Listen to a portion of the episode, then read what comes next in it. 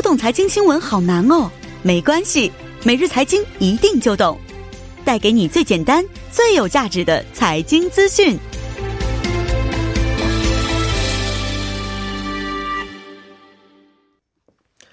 每日财经一听就懂，为您解读经济概念，分享热点经济资讯。那马上有请出我们的财经评论员董爱颖老师。老师好，你好，主持人。老师好。那今天给我们带来的财经信息是关于什么方面的内容呢？呃，今天韩国又出台了一个比较这个重大的一个这个财经的一个这个补助方案哈，这个救援方案。所以我们今天就一起来看一看，因为这个呃文总统是在今天召开了第三次这个紧急经济会议。嗯嗯嗯。那那么在会上呢，呃，之后这个商讨了一个这个。发放紧急灾难补助的一个方案，然后之后在这个韩国 经济副总理洪南基副总理在这个记者会上表示呢，呃，说中央政府将携手地方政府划拨九点一万亿韩元，大概合人民币五百二十七亿元这么一个大规模的一个预算哈，然后向这个收入下游百分之七十的家庭发放一个灾害补助。是啊，今天其实我们在这个开场的时候呢，简单介绍了一下这个补助内容是什么，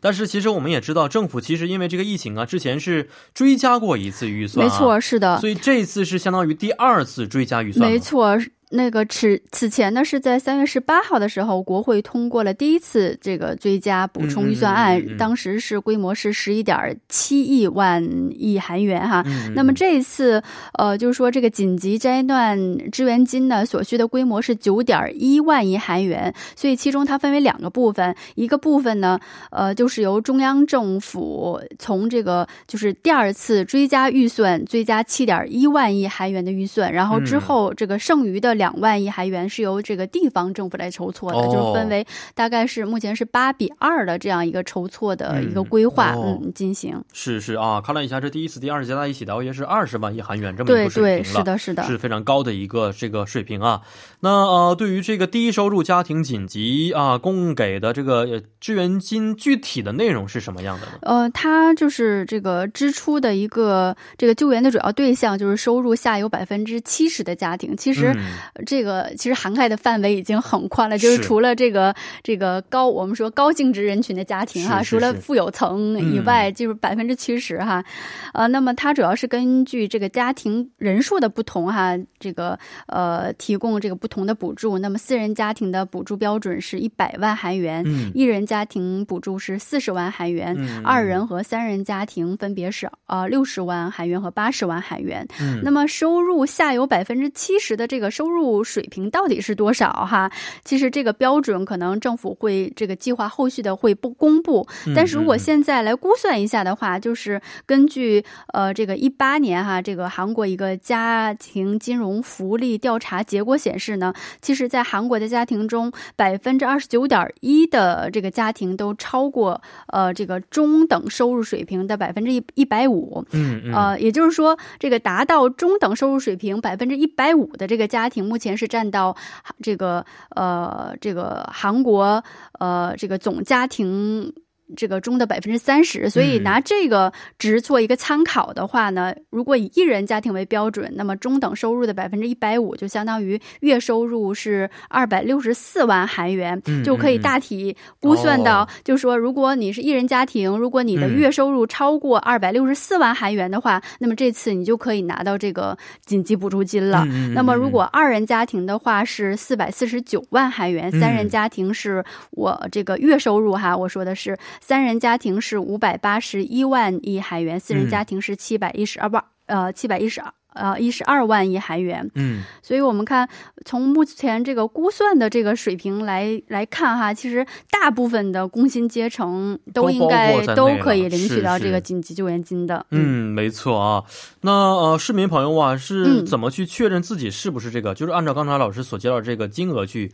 呃，计算就可以是吧？呃，其实目前你还不能确切的去去去确认自己到底是不是属于这个对象，因为政府说的这个标准呢，它。这个不干包括你的这个劳动收入，就是说不干包括你的这个工资收入，可能还包括你的，比如说你有房子的话，你的租金收入，然后你投资的话，你还有这个股票收入，也对，也可也都包括在内的。所以，呃，如果想了解一下说自己的这个呃整体的这个收入水平大概是多少的话，可以进入到这个政府有个叫普记录叫。不呃，福记录哈，是是这个 w w 点儿呃 b o k 呃 j i r o 点儿呃 g o 点 k r 哈，到这个网站上去查询一下，这样可以估算一下自己去年到底的这个总收入的水平呃，到底是什什么对对对是的，是没错。那其实我们也知道，政府呢对于小工商者以及呢，其实对于儿童也是有一些其他补助的啊。是的，这几种是可以同时去领取吗？目前原则上政府是是可以重复申领的，因为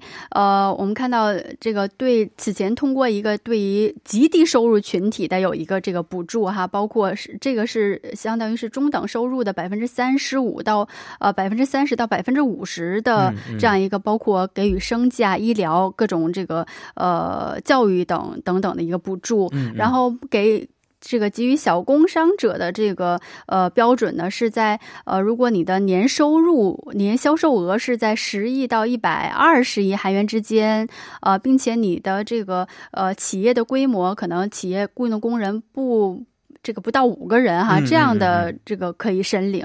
然后这个对于儿童津贴的这个呃申领呢，是就是说抚养这个七岁以七周岁以下的幼儿这样的家庭可以申申领。目前这样原则上政府是说呃这几种这个福利都可以重复申领的。但是目前因为有一个这个呃预算的问题，就是说目前然后各个这个这个地方上可能还有不同的自己的一一些不同。同的一些这个这个这个福利的措施，所以还要看到时候真正支付的时候，这这个预算的筹措上，这个资金筹措上是不是还有一些变动？如果要是有一些变动的话，那么这个原则还可能是在做调整、在调整的。是的，啊，如果啊这个政策完全的确定之后啊，大约在什么时候可以真正领取呢？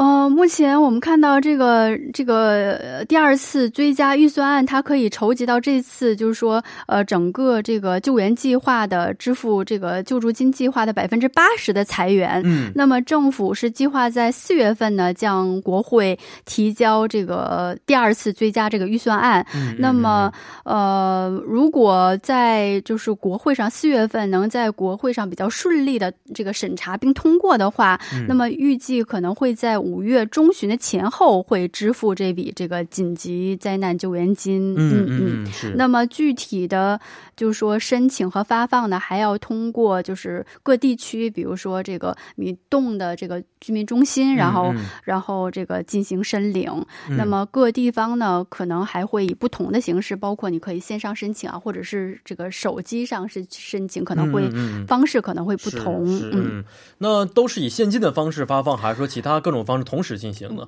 不是以现金的形式发放，是以商品券和这个和这个电子货币的形式哈等等，但是肯定不是以现金的形式发放。那么，其实目前我们看到，呃，已经进行的这些呃这个福利措施，也不是以现金的形式来进行的，都是以这个商品券的形式。它一方面也是为促进，就说一些这个商家的一些这个帮助他们去提高销售哈，这方面有这方面的考虑。对，嗯是，呃，看来这几次的其实紧急的补助金呢，确实是呃，不管是给政府还是给整个社会有一些压力在里边，但是确实希望这样的一些政策能够使得啊，我们的经济变得更加的有活力。嗯，好，今天非常的感谢董老师，咱们下期节目再见。嗯，再见。嗯，再见。那稍后将会有播报员连燕为您送上二十八分在韩生活实时消息。